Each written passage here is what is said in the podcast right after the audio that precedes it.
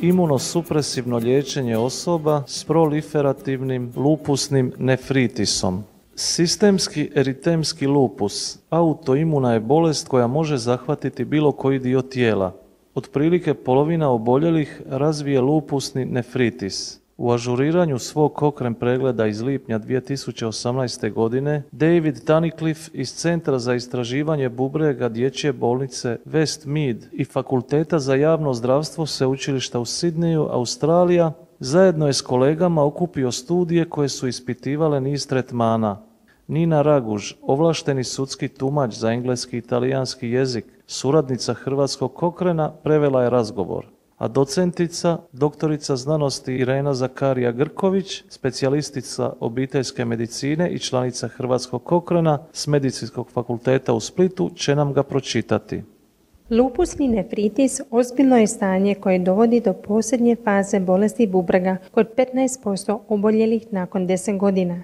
Uglavnom utiče na žene u rodnoj dobi, a češće se pojavljaju u nekim skupinama, poput onih latinoameričke i azijske nacionalnosti, koje usto pate od agresivnijeg oblika bolesti. U 50. većina pacijenata preživljavala je kraće od 5 godina, ali novija liječenja podrazumijevaju da će više od 90% pacijenata živjeti normalan životni vijek. Režim liječenja koji sadrži ciklofosfamid uspostavljen je kao prevencijna terapija za izazivanje remisije u 70. i 80. ali taj lijek ima veliku učestalost štetnih posljedica kao što su ozbiljna infekcija, gubitak kose i neplodnost.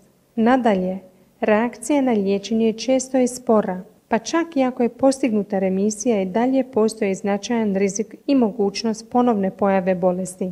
U posljednjih deset godina mofetil mikofenolat ili MMF postoje manje toksična alternativa ciklofosfamidu, ali je nejasno koje je sredstvo djelotvornije. Posljednjih godina rađena su randomizirana kontrolirana istraživanja kako bi se usporedili spomenuti lijekovi i testirale druge terapije poput kombinacije niske doze MMF-a s takrolimusom i novim biološkim lijekovima. Ovaj ažurirani kokren pregled ocjenjuje relativne učinke ovih različitih lijekova, proučavajući sva dostupna istraživanja imunosupresivnih terapija za indukciju i održavanje liječenja proliferativnog lupusnog nefritisa, najozbiljnijeg oblika bolesti. Do sada su otkrivena 74 randomizirana istraživanja u kojima je sudjelovalo više od 5000 sudionika, ali ta istraživanja odstupaju na različite načine, te je za različite usporedbe dostupan samo relativno mali broj istih. Za indukciju bolesti osam je ispitivanja s ukupno oko 800 pacijenata uspoređivalo MMF s intravenskim ciklofosfamidom, a dva istraživanja s 402 pacijenta uspoređivala su MMF s niskom dozom i takrolimus protiv intravenskog ciklofosfamida. Ove analize pokazuju da pacijenti koji su primali kratkotrajno liječenje do 6 mjeseci MMF-om ili intravenskim ciklofosfamidom mogu imati slične stope potpune remisije. Kod MMF-a bilo je manje leukopenije i alopecije, ali je bio povećan rizik od proljeva. Dodatak podataka iz nekih nedavnih ispitivanja pokazuje da učinak na zatajenje janika nije jasan zbog krkosti u procjenama učinka. To je u suprotnosti s općim medicinskim konsensusom i podacima o promatranjima koji sugeriraju riziko zatajenja janika prilikom ponovljenih doza ciklofosfamida. Kada se takrolimus i MMF u malim dozima primjenjuju zajedno, to može povećati šanse potpune remisije, ali sigurnost ove terapije je neizvjesna i upućenost ovih nalaza nije jasna jer dolaze samo dva istraživanja, oba objavljena u Kini.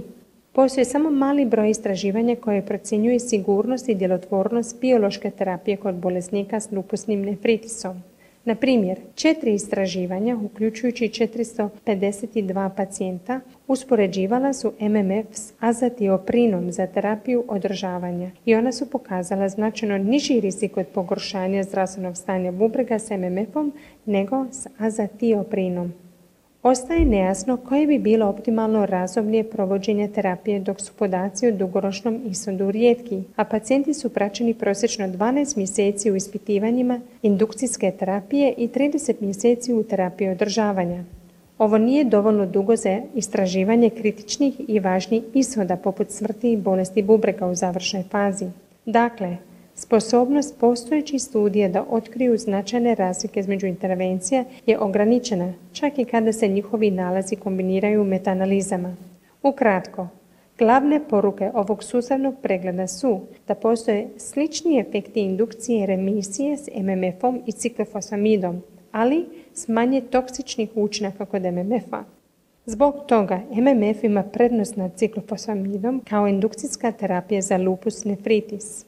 Kombinacija malih doza MMF-a s takrolimusom može pomoći potpunu remisiju, ali treba biti oprezan u vezi s tim jer nalazi dolaze iz nekoliko testiranja koji su ograničene na pacijente azijske nacionalnosti. Unatoč maloj količini podataka o terapiji održavanja, MMF se čini djelotvornijim od azatioprina u sprečavanju bubrežnog recidiva s manje leukopenije i udvostručenjem serumskog kreatinina.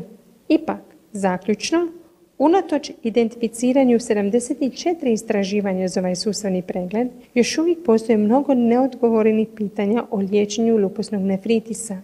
Mnoge intervencije, uključujući rituximab i druge biološke lijekove te takrolimus i ciklosporin, testirane su samo u malim studijama s nedosljednim izvještavanjem o rezultatima. Potrebna je suradnja više institucija ispitivanja duljeg praćenja u širem rasponu etničkih skupina, Ovakvo bi istraživanje imalo koristi od evidentiranih nasumičnih studija koje koriste učinkovitu povezanost podataka između bolničkih evidencija i nacionalnih registara kako bi se razjasnile potencijalne koristi i štete terapije za ovu neobičajnu bolest.